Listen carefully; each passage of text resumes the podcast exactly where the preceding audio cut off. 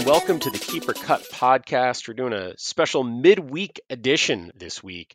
There's been so much trade action already, and hopefully more to come. And so we wanted to talk a little bit about it. And so this is Chad Young, joined as always by Pete Ball. And we're going to go through some of the trades that have already happened since about the last week or so, and just have a quick chat about whose keeper value has changed, right? I think we're going to spend a little less time on immediate value just because that's who we are. We're going to look a little bit about are there guys you should pick up? Are there guys you could be thinking about keeping long term? Are there guys whose whose value has changed as we look towards 2022 and beyond? Pete, how are you feeling about the trade deadline so far? The recent news of the Luzardo trade definitely picked things up a little bit. We're hearing all these big names and all these rumors, but nothing nothing really all that substantial. I guess unless you're an Astros fan, really came to fruition, but definitely a top is he still considered a prospect? I mean, a top young player in Jesus Luzardo for one of the biggest rentals in the market, Starling Marte. That things have picked up. I'm excited. That's a, that's a fun one, and we will get to that a little bit later to talk a little bit more about what that trade means. But first, going back a few days, about a week or so, there were some smaller trades that we're not going to go into a bunch of detail on. I think you know the Andrew Chafin trade was interesting for Oakland. The New York Yankees trading away a couple pieces for Clay Holmes interesting, but again, not a lot of fantasy value to discuss there. The first sort of big trade that happened this week was Pittsburgh trading away their all star second baseman, Adam Frazier, to, of course, San Diego, who picks up every interesting second baseman who's on the market, it seems. And San Diego giving up three prospects in that deal. The, the big name in that is Tucupita Marcano. Uh, Michell Miliano and Jack Suwinski are the other two. But Frazier moving is sort of the big story here, and I think we should probably should start with him and what he means. I mean, honestly, not just for him, but that is a crowded lineup in San Diego that he's going to impact. Yeah, it really feels, Chad, like this trade just hurt a lot of people's fantasy value and helped nobody's value. Frazier's Statcast data is what it is. everybody's aware of it by now. It's not really that impressive. It looks like it's just like kind of a career season for this guy. However, you know, in the short term, like you said, he is an all star. And last night, and he batted leadoff and got two hits. And it looks like today, you know, that game doesn't start for another hour and a half, but they released their lineup. He's batting leadoff again. So all of a sudden, if he's leading off for that lineup, I think Frazier is seeing a short term boost in his value, but definitely hurts, you know, Hosmer, potentially the Wil Myers rosters out there. Jurickson Profar, Ha-Seong Kim, I have him in our new league. You know, I don't, I don't know what how they're going to sort that out, but so far mm. Frazier is in the driver's seat. Yeah, I mean, I think Frazier's value has certainly increased if if he holds that role. I think the the challenge with Frazier is, I don't know about you, but I don't I don't believe in his his stat line this year. He he sort of looks like the same guy he's always been, just with a really really high BABIP, and I'm not willing to bet on that continuing. He's got an awfully low home run per fly ball rate. He, I don't know. I'm I'm not real excited about him. Maybe that's the the Ottoneu player in me talking where you know RBIs and and in points leagues runs don't really matter as much. And I, I'm I don't know. I'm maybe I'm a little less excited than I should be. I think in a in a more traditional five by five, if he can keep getting on base in front of the guys who are hitting behind him, uh, that's a pretty great place to be in that San Diego lineup. And, and he's going to get plenty of plate appearances. My big concern is what happens when he goes cold, because I think he will. I think, though, you brought up the, the major point here is what does this mean for the value of a guy? I, I think Myers and I don't know. I think Myers and Hosmer are, are sort of the the guys who are going to lose out here, but you know, Frazier's naturally a second baseman. So does Cronenworth lose some time, or does Cronenworth play some in the outfield? I would think they would put Frazier in the outfield ahead of Cronenworth, but I'm not sure what to what to expect. Trent Grisham is the one who's on the bench today. I can't imagine that's a pattern that continues, though. Yeah, well, Grisham is taking a little bit of a bump anyway because he's not leading off. But I, I think I think the move is Cronenworth to first base most nights. I think that's where he's going to transition to, and you're going to plug in Frazier at second base. And I agree with what you said about you know he's not he's not really a, a, a stat filler and it definitely feels like this is just a career year. But he, the expected batting average backs up what he's been doing, and and that's because even though the average exit velocity is low, he does hit a lot of line drives. So if he knows who he is and he's comfortable with it, and he's just seeing the ball well this year, and he's just your your you know, 300 hitter who can now score a lot of runs and not do much else, I'm fine with that. I'm just not going to be like buying because he's making this transition to San Diego because I, I think long term, there's not a lot of value here outside of, you know, just that empty average. Yeah, now Frazier, last night he played in left field. They benched Myers. Looking at their lineup today, it's Grisham's out, but he may just be getting a day off because they're facing a tough lefty.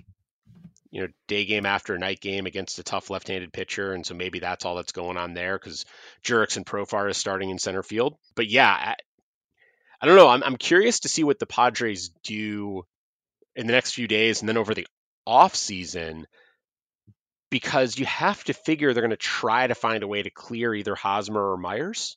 I, I would yes. think, and it sounds like they're already shopping Hosmer. Good I luck. have no idea how they move that contract, but especially with the other the other two lefty first basemen that are available, right? Yeah. I mean Rizzo and Santana. Why why would anybody go out and try to get Eric Hosmer unless he's attached to a a solid prospect? In which case, right. okay. Which may be what happens. Which may be what happens here. But I think long term, I don't think this is a slight boost to Frazier's value long term, but I still I wasn't likely to keep him in many places anyways, and so that doesn't really change things. And honestly, I, I don't know, like this doesn't this doesn't really change things with Cronenworth for me. He's been so good. He's already locked up second base and middle infield eligibility next year. So maybe we start looking forward to 2023 and you start worrying about Cronenworth being a first baseman. Perhaps that's an issue, maybe. but I'm not worried about that yet. It's a, it's a long ways off. I do think the the sort of the big questions here are like, does Hosmer, do Hosmer and Myers basically end up in a platoon? And if they do, then that really hurts both of their values. But I don't know. We'll have to see what, what plays out. On the Pittsburgh side of this, Tucupita Marcano, shortstop prospect, he seems to be the big piece here. Are you are you looking at him at all? Is he someone you're interested in? In short, no. Um, I, I, read the same thing. It was a John Jon Heyman, I think it was, tweeted out that like that was supposedly the Pirates weren't on him earlier, and and, it, and nothing came to fruition. But you know, I'm just combing through his, his minor league numbers. This is just a very surface level analysis, but through over 1,100 plate appearances, he's got nine home runs. Now, granted, he's only 21, maybe 22 years old. Yeah, 21 years old. So I'm not trying to say that he'll never be anything, but I don't look at this deal and say, like, oh, finally, Tucupita Marcano is is out of San Diego. So now that career is going to take off. He is not somebody on my radar and not somebody I'm considering rostering. Yeah, I think that makes sense. I think the takeaway I came away with having read about Marcano is that he's his upside is Adam Frazier, right? And I, I, think from that perspective, if you're the if you're the Pirates and you've given up Adam Frazier for a year and a half because he's got another year of control, and you've gotten a new version of Adam Frazier for six or seven years, great. I totally get why you do that. From a fantasy perspective, we've already we've already both expressed our doubts about Frazier's fantasy value. Uh, Marcano, you're talking about maybe he reaches that. We'll have to see.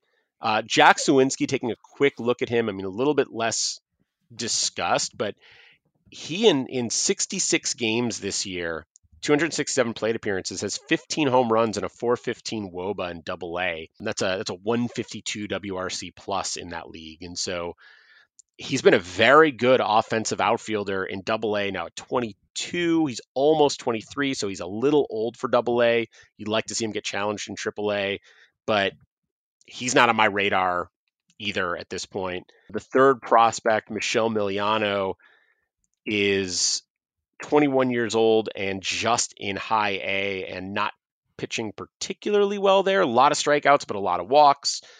No real fantasy meaning to him either yet. Through 94 innings, he's got a whip of 1.72. So I'm not holding my not breath. good, right? That is not. It's not for an ERA. You would want that. That's right. Every once in a while, it gets confusing when you look at a whip and you think it's an ERA. so let's jump on from that trade. The next trade actually that happened at all, which is the next big ish trade, especially in terms of the impact it had on the teams involved was the the Seattle Mariners completely infuriating their entire clubhouse by trading Kendall Graveman and Rafael Montero to Houston for Joe Smith and Abraham Toro. Now, this is such a weird one because you know Montero's been not good, and getting rid of him is probably not a big deal. But Graveman has been such a central piece in a really strong bullpen that has anchored a surprising season for Seattle. And then they went off and sent him to a division rival who they are chasing for the wild card to get a third baseman that they don't really need, given that they've got Kyle Seager right now. What are your thoughts before we talk about the fantasy value? Just what are your quick thoughts on this from a from a baseball perspective? So I think it, it, it's fun to look at because we the fans view it very black and white. You're a buyer or you're a seller. That these are organizations they have short and long term goals, and you know, like we just saw with the Rays trading Rich Hill, who hasn't been very good, but the Rays have better odds at winning the World Series than the Mariners do.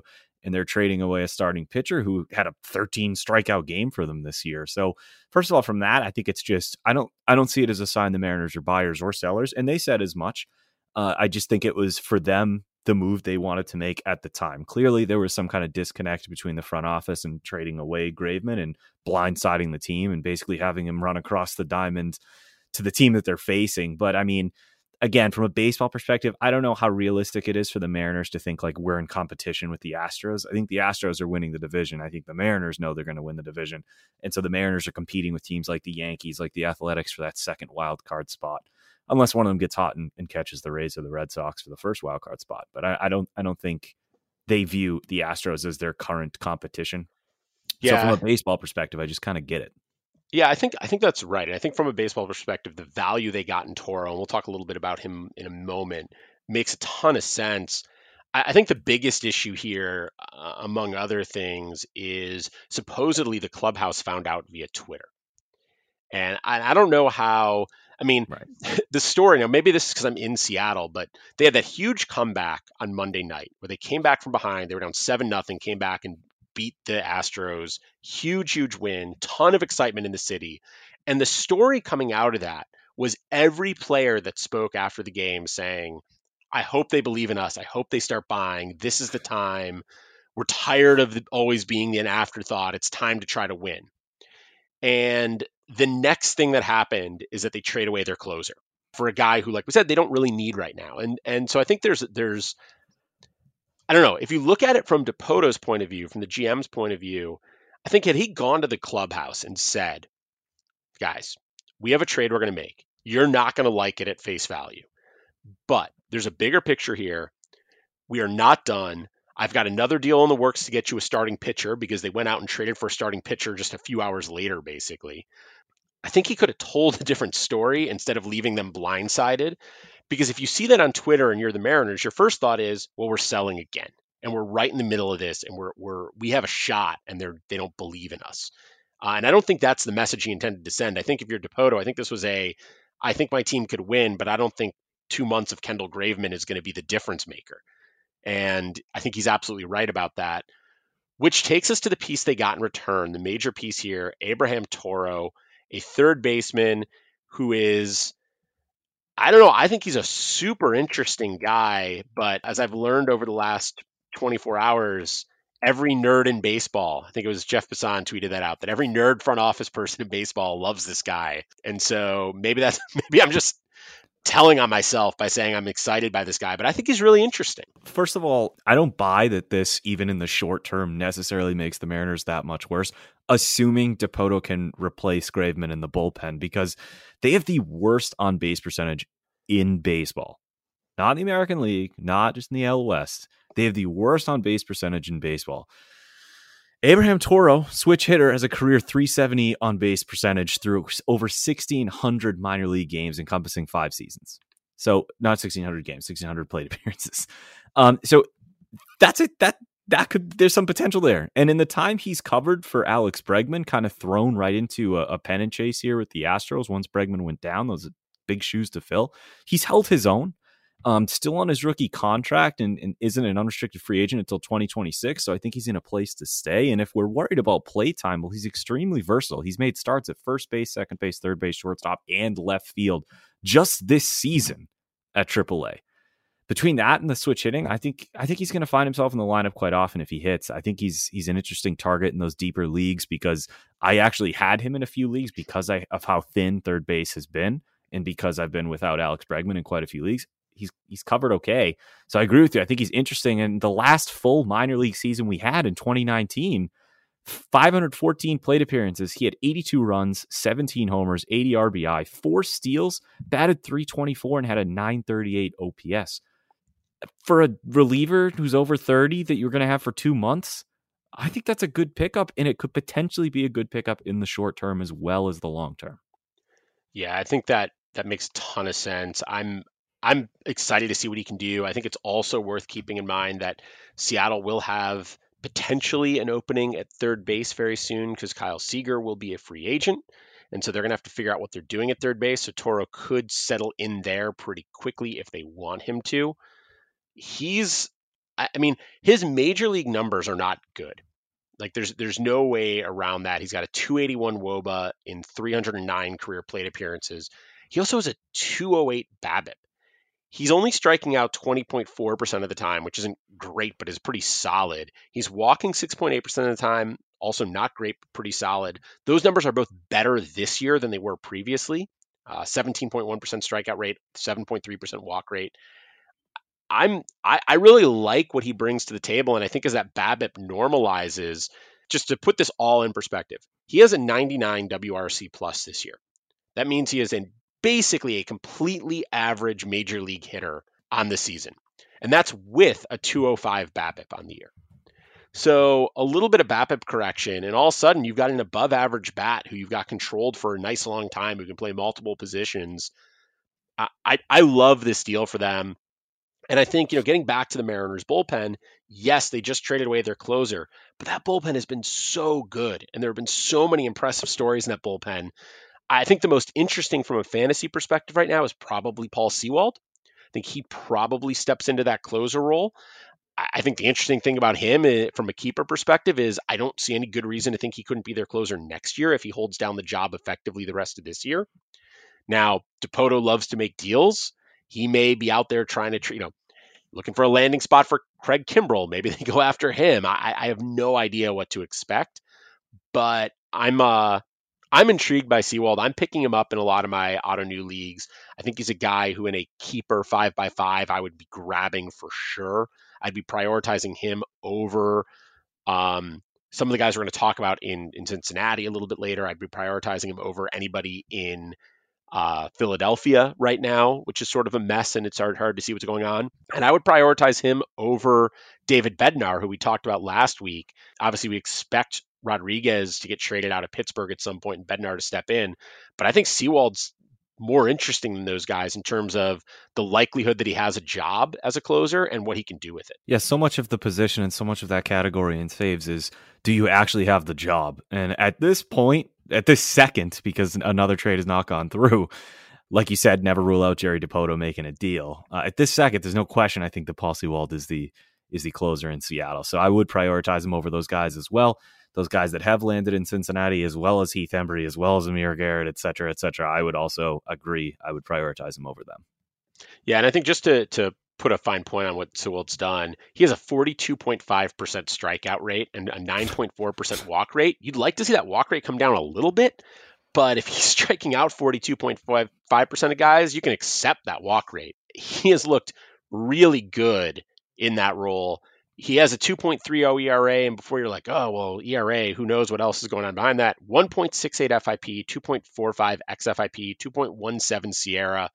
There's basically no measure you can look at that isn't great for him this year.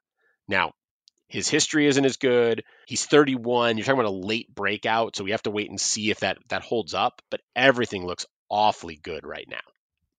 Yeah, it just it it sounds like they had two relievers who have blossomed out of nowhere like how we talk about that's that's the nature of that position and they decided to trade one for a long-term asset and they still got one who can close. Yep. And just to put this to bed, I, uh, anybody out there that thinks is Graveman going to close over Pressly, No. Yeah, I didn't even think to talk about that, which yeah, we probably should have. It's not. It's just. It's not happening. Look, his velocity's up. He's using his slider a lot more. He's obviously a different pitcher. He's much more effective, but he is not taking Ryan Pressly's job. So another another trade that had some fun stuff going on around the trade. Tyler Anderson was reported as having been traded from Pittsburgh to Philadelphia. Deal was done pending medicals. That pending medicals is a thing that we always say that rarely comes into play. It came into play. Apparently, there was an issue with the medical reports on one of the prospects going back to Pittsburgh. Pittsburgh backed out. And within hours, Tyler Anderson is a Mariner now this all even ties in with the last deal with the the Mariners feeling like they were selling. Now, if you're a Mariners player, like, oh, well, they went out and got a starting pitcher for us. Maybe we're not selling. Hard to know what to make of this. What do you think of Tyler Anderson? Not much. I don't think there's much fantasy relevance there. In the deepest of leagues, maybe for the innings and maybe he gets you a couple of quality starts. Like he's going to a great park, but he was already pitching in a great park, and that was in the National League with an ERA, ERA over four and a WHIP that was teetering. So I, I don't have a lot of hope there. I think if you're if you're a Mariners fan or if you're a Mariners player and your team just lost Graveman but gained Anderson, you're thinking there better be more coming down the pipeline. Yeah, I think it's uh he's an interesting one. I mean, since since mid June, his last five starts, he has a 3.66 FIP. Uh, mostly because he's controlling walks, only a 1.52 walk per nine. He isn't giving up a lot of home runs and so there is something there. He's been very interesting recently. Even if you go back a little further to the beginning of June, he has a 4.07 FIP. And so from a from a baseball perspective, a Mariners perspective, like this seems like a solid pick with a little bit of upside. And the upside is not that he's going to become an ace. It's it's that he can fill out the back end of that rotation really effectively and give them some length and and that's that's super valuable. It's a super useful piece from a fantasy perspective, though, I agree. There, there's nothing to see here. Maybe you spot start him in some deep leagues, but nothing, nothing too exciting as far as I'm concerned. So let's let's yeah, jump. You see a home start against the Rangers, then plug yeah, them in. Go for it. So let's jump to the Cincinnati Reds, and we're going to talk two deals at once because I don't think either of them stand alone. The first one which happened just yesterday. They acquired Justin Wilson and Luis Cessa from the Yankees for a player to be named later. A um, lot of talk about what this means for the Yankees. It sounds like they might have just been clearing some 40 man space for a deal to come later, but yep. no no meaningful impact there from a fantasy perspective. Then the Reds went out and acquired Mychal Givens from the Rockies. Now this is interesting. It's they, their bullpen has been uh, to say it's been a mess, I think, is an understatement. They've they've really struggled. They got rid of Raisel Iglesias in the offseason. It seemed like Amir Garrett was going to be the closer. Didn't really work out. Seemed like Lucas Sims might be the closer. He was only okay and then got hurt. Heath Hembree's been pitching really well lately, but then he got into the mess that resulted in the Javi Baez sweeping Amir Garrett off the field situation a couple nights ago. So it's been a little crazy there. Now they've added three new arms to that pen in a 24 hour period. What are you doing with the Cincinnati bullpen? That's such a such a good question. I mean, I, I think we should start with Mychal Givens because I think of all the names in the bullpen there, especially with with Sims out, I think he's got the most closer stuff. I think he's also led a career for two teams that were horrible ballparks, horrible divisions for a pitcher, and not great defenses. Now he's going to a place that is a bad park to pitch in for a pitcher with not great defense behind him, but I still think he has the best closer stuff. So he's kind of my guess to get it. You know, you brought up Heath Hembree, and I never thought I would say this, particularly as a Red Sox fan, but like Heath Hembree, he has been really good. And yet, just a couple of days ago, he was brought in for the hold, and Amir Garrett got the save. So I don't know how set in stone his role was. I don't. It, this is a team that's like kind of competing. I mean, they're they're over 500, and and they had an MVP candidate until he hurt his wrist. Like this was a team that could that could make some noise. So you're right. There's a lot of moving pieces. I think Luis Cessa is another one that's a good grab, but I would not add him thinking he's a closer. He doesn't really have closer stuff. He's not a swing and miss pitcher, and he can work multiple innings. I don't think they'd want him in that role. So I mean, that's a really long way of saying I don't know. I just don't think it should be Amir Garrett because he's been absolutely atrocious this season. So if I have to choose, it's Givens or it's Hembree. Hembree has worked, so maybe they ride with him, and the second he loses it, I think it's Givens who's next in line. Yeah, I'm I'm torn I'm very torn on this because Amir Garrett's been so good in the past, and he's looked like a closer in waiting for so long. And yet his start this year, like you said, was just so bad. Oh, he's been awful. Now, the last month ish, dating back to mid June, so since since June 17th, actually, let's cut that one out because June 17th was a bad day for him. We're going to look since June 19th. Arbitrary endpoints here, but since June 19th, which is basically five weeks, 12 innings pitched, small numbers, which always happens with with relievers. He has a 1.32 FIP over the last month and a half, month, little less than a month and a half. So it is possible Garrett's turning it around. And so for me, from a keeper perspective, Garrett is the only one of these guys who might have future value. If Garrett has actually turned things around since mid June and runs away with that job and is a lockdown reliever like we've seen from him in the past for the next two months, he becomes a keeper for me because he's the guy who could have that job next year.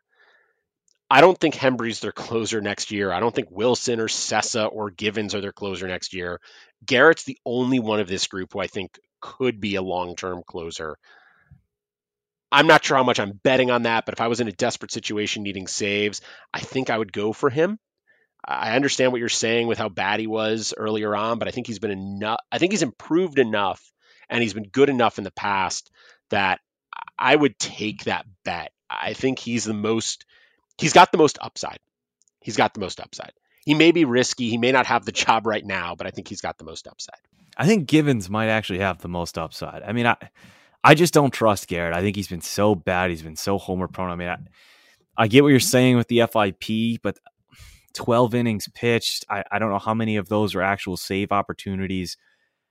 Givens, though, is someone who I'd like to see get the job and be given an opportunity to run with it. I think he's someone who we've looked at as a long time with good stuff, who just didn't necessarily get set up for success. And that's not to give him too many excuses. But again, you look at the two places he's been, and it's not, it might not be with the Reds, but if he does somehow get that closer's role, or maybe he, he already has it, who knows, and he has an effective two months, well, now he hits the market as a free agent who is coming off a great job, ideally saving games. I think he could find himself in another closer situation with maybe better stuff than Garrett. I don't know. I, have I've really cooled on Garrett. I drafted him just about everywhere. I thought he was a steal late in drafts, like like the way you're talking about him. But I, he's just been so bad. It's hard for me to invest. Yeah, I think my challenge with Givens is like, well, his stuff has been good. His results have been so bad for so long, and and uh, you know how much of that was Coors, and how much of that was Baltimore, and he's been okay this year. The WHIP is high, but especially recently, he he'd been okay. I, I wish he didn't get hurt. I would have liked to see him see if he got hot. Yeah, I don't know. I mean, his his ERA is 2.73, but he's still walking a ton of guys. He's still giving up a lot of home runs. The peripherals are not that pretty. I, I don't know. I, am I like Givens. I've always been a, a, a fan of what he's capable of. I just don't know. I don't know. He just isn't. He isn't doing it, and so it's hard to know what to make of him when he's when he's been struggling. But like you said, I mean, if I look at his last twelve-ish innings, they've been excellent also. So who knows? I think if we're getting at anything here, it's avoid the Cincinnati Reds bullpen. Yeah. I don't think yeah. there's much there. No, I think that's right. And I, I, think it's probably a situation to watch. And there might be a couple guys that are worth grabbing if and when they start to show something. But short term, though, Heath, short term, Heath Hembree has been a solid investment. If, if you picked him up a week and a half ago or, or two weeks ago, whenever his first save was, you, have gotten quite a run here. It was actually yeah. longer ago. It was before the All Star break. Yeah, he's been he's been very solid, and and I think you, the problem now with him is you got to watch and see if he's actually still getting saves because I'm not sure he will be. We'll have to find out. Yeah. So that takes us to our last trade, which is maybe the most interesting trade. The Miami Marlins trading away a rental in Starling Marte, a guy who has been one of, I think, the top 20 players in baseball by fWAR. So, in terms of sort of overall value, that's despite having missed some time earlier this year gave away two months of him. They're paying his salary and they're getting back Jesus Luzardo, who, boy, six months ago, if I told you that Jesus Luzardo was going to get traded for a rental, you would have been like, like a rental. I don't know, a rental Mike Trout, like a like what what kind of rental would possibly justify Luzardo? But here we are, and it's again, I, I'm having a really hard time with this because I've been a big Luzardo fan, and I'm very torn between loving him in Miami and wanting to get inside a room in the Oakland front office and find out what they think because boy does this send a strong signal about their concerns. Yeah, he's just he's just been having such a hard time finding the strike zone. It's been such an inconsistent year for him. I mean, just if you just look at his month of July at at AAA this year, Las Vegas. I mean, July second, seven earned runs. July eighth, no earned runs, four and two thirds scoreless. He only gave up three hits, and I mean he did walk two, which isn't great. Then he gives up seven earned runs again. Then he pitches what was probably his best outing of the year, and then on July 25th, it was some start in between all of those uh, five innings pitched, three earned runs, but only one walk. It's just been. I, I think he just needs to find it again. I think it's a great move for Miami, but I'd be lying if I told you I didn't have some kind of concern here of like, well, how did this guy's value go from like it was between him and MacKenzie Gore for top pitching prospect in baseball, it felt like one year ago. And I mean, Gore is a whole different situation, but and we got here, like you said, is it a rental Mike Trout? No, it's a it's a great star player in Starling Marte for two months. It just it doesn't seem like a type of move that Oakland would make and it it really worries me for Luzardo, but I don't have any real reason to worry other than his struggles. I like to think that the potential is still there, and I have an eight dollar Jesus Luzardo that I painstakingly traded for in our Ottoneu league, and I absolutely still plan on keeping him. I just what what is going on here?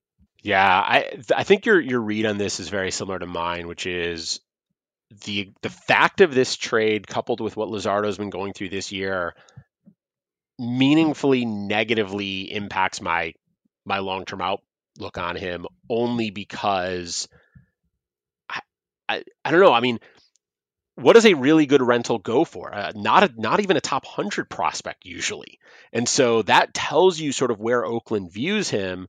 On the other hand, I think if you're Miami, like I love this deal for the Marlins because if you're giving up I mean, if your choice when you're trading away a guy like Marte is either go get a random B prospect whose upside is back of the rotation and they're highly likely to reach it, but that's sort of all that they've got. Or you can go out and get Luzardo, and maybe despite all the risk, he still becomes an ace or becomes a, a an elite bullpen arm. Right. I mean, if you look at this team, I think one of the things that that's worth considering with Luzardo is they have Pablo Lopez, they have Sandy Alcantara, Trevor Rogers, They've got Max Meyer coming, Edward Cabrera coming, Sixto Sanchez coming. Now they've got Luzardo. They can they can afford to be flexible with these guys, and not all of them are going to pan out, but they can move some of them around into different roles. So I love this deal from their perspective. But from a fantasy perspective, man, I mean, I'm not doing anything with an $8 Luzardo today. Like you've got an $8 Luzardo and Ottoneu. I'm not cutting him today, but I'm really closely watching what he does down the stretch. And I'm not sure I want a $10 Luzardo going into 2022. I will say I had a $14 Luzardo in League One that I cut. Um, I cut him, but I cut him a little while ago. I traded for him. Boy, when did I? I traded for him right before the second OPL cut. So for the Ottoneu Prestige League, there's that snapshot date where if you're in the Ottoneu Prestige League, your your team locks in a given day for a month. And I traded for him. I was thrilled to get him in the deal I got him. I figured he was going to come back and be healthy and he'd start in the bullpen, but he'd work his way back into the rotation. On July 12th, so about two and a half weeks ago, I cut him. I I needed to add players and I was getting ready for the OPL playoffs to start with that team. And in the OPL playoffs, it locked right after the All Star break and then is locked for the rest of the year. And I Luzardo was basically a dead roster spot for me. And at $14, I said, forget it. I'll get rid of him. He's sitting out there as a free agent at $7 and no one's touched him. Yeah, I think his value has fallen pretty far. And I don't think this will help. I don't think this will help his fantasy value immediately. Let's see what happens when he gets into that Miami system. They've done a great job developing pitchers. Maybe they can turn things around with him. I, I, he's a guy I would love to take a flyer on next year, but I don't think I want to be spending $10 to do it. But let's see what the next three months bring. It's not the season's not over yet.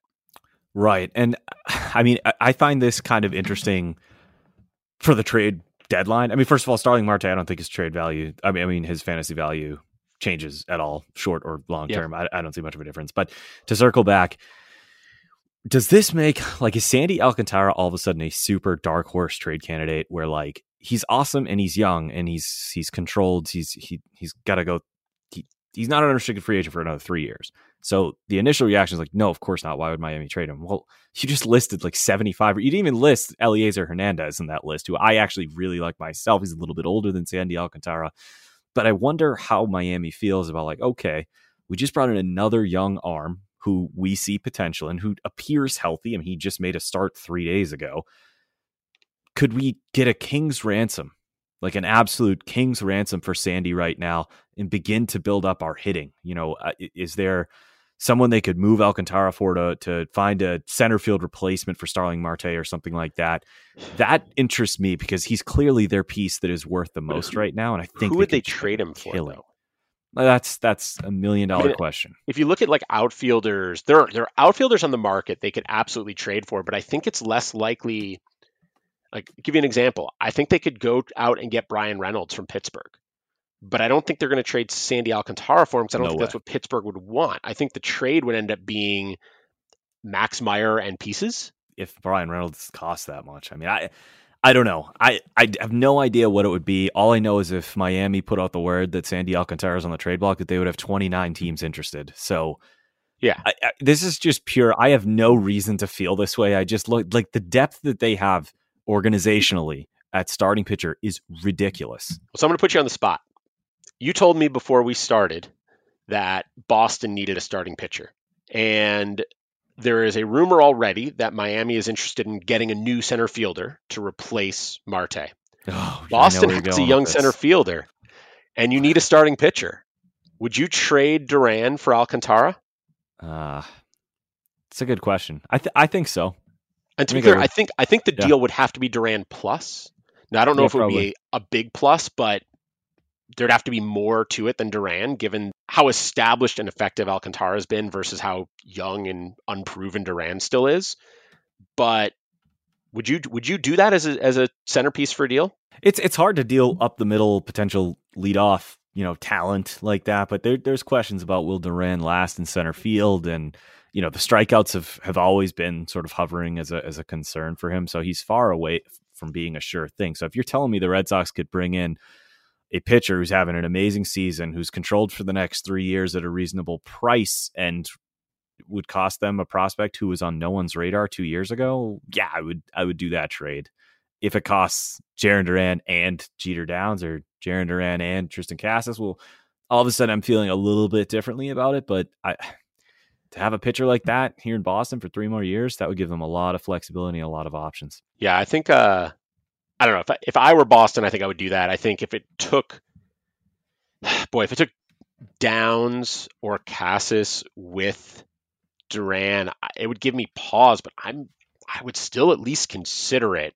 Oh, of course, yeah. Um, we're we're in first place. I mean, the Red Sox yeah, got like the best the record in the American League, right? Well, maybe Boston should be calling Miami because it looks like there might be a fit. Although I still don't, th- I don't think Miami's going to trade Alcantara. I think they, they might trade Pablo Lopez. Sure and I also think that they they may, if they want to get controllable help in the outfield, they may be better off giving up uh, some younger pitching, but who knows? But with that, we are not going to do an auto question of the day today because we're trying to do another one of these episodes, hopefully before the end of the week, depending on what other trades are out there. So we're going to try and get this out quickly. So we'll be we'll, we'll have an new question of the day next week when we're when we're back, but but not today. So with that, thanks for listening. Uh, remember to subscribe, leave ratings and reviews. Follow us on Twitter at Keep or Cut. You can follow me at Chad Young. Follow Pete at Pete B Baseball. Hopefully, we're going to get this out to you today, Wednesday evening, so you can listen up while you're waiting to see what trades come next, and we'll we'll react to those as well. With that, have a good night, and we'll talk to you soon.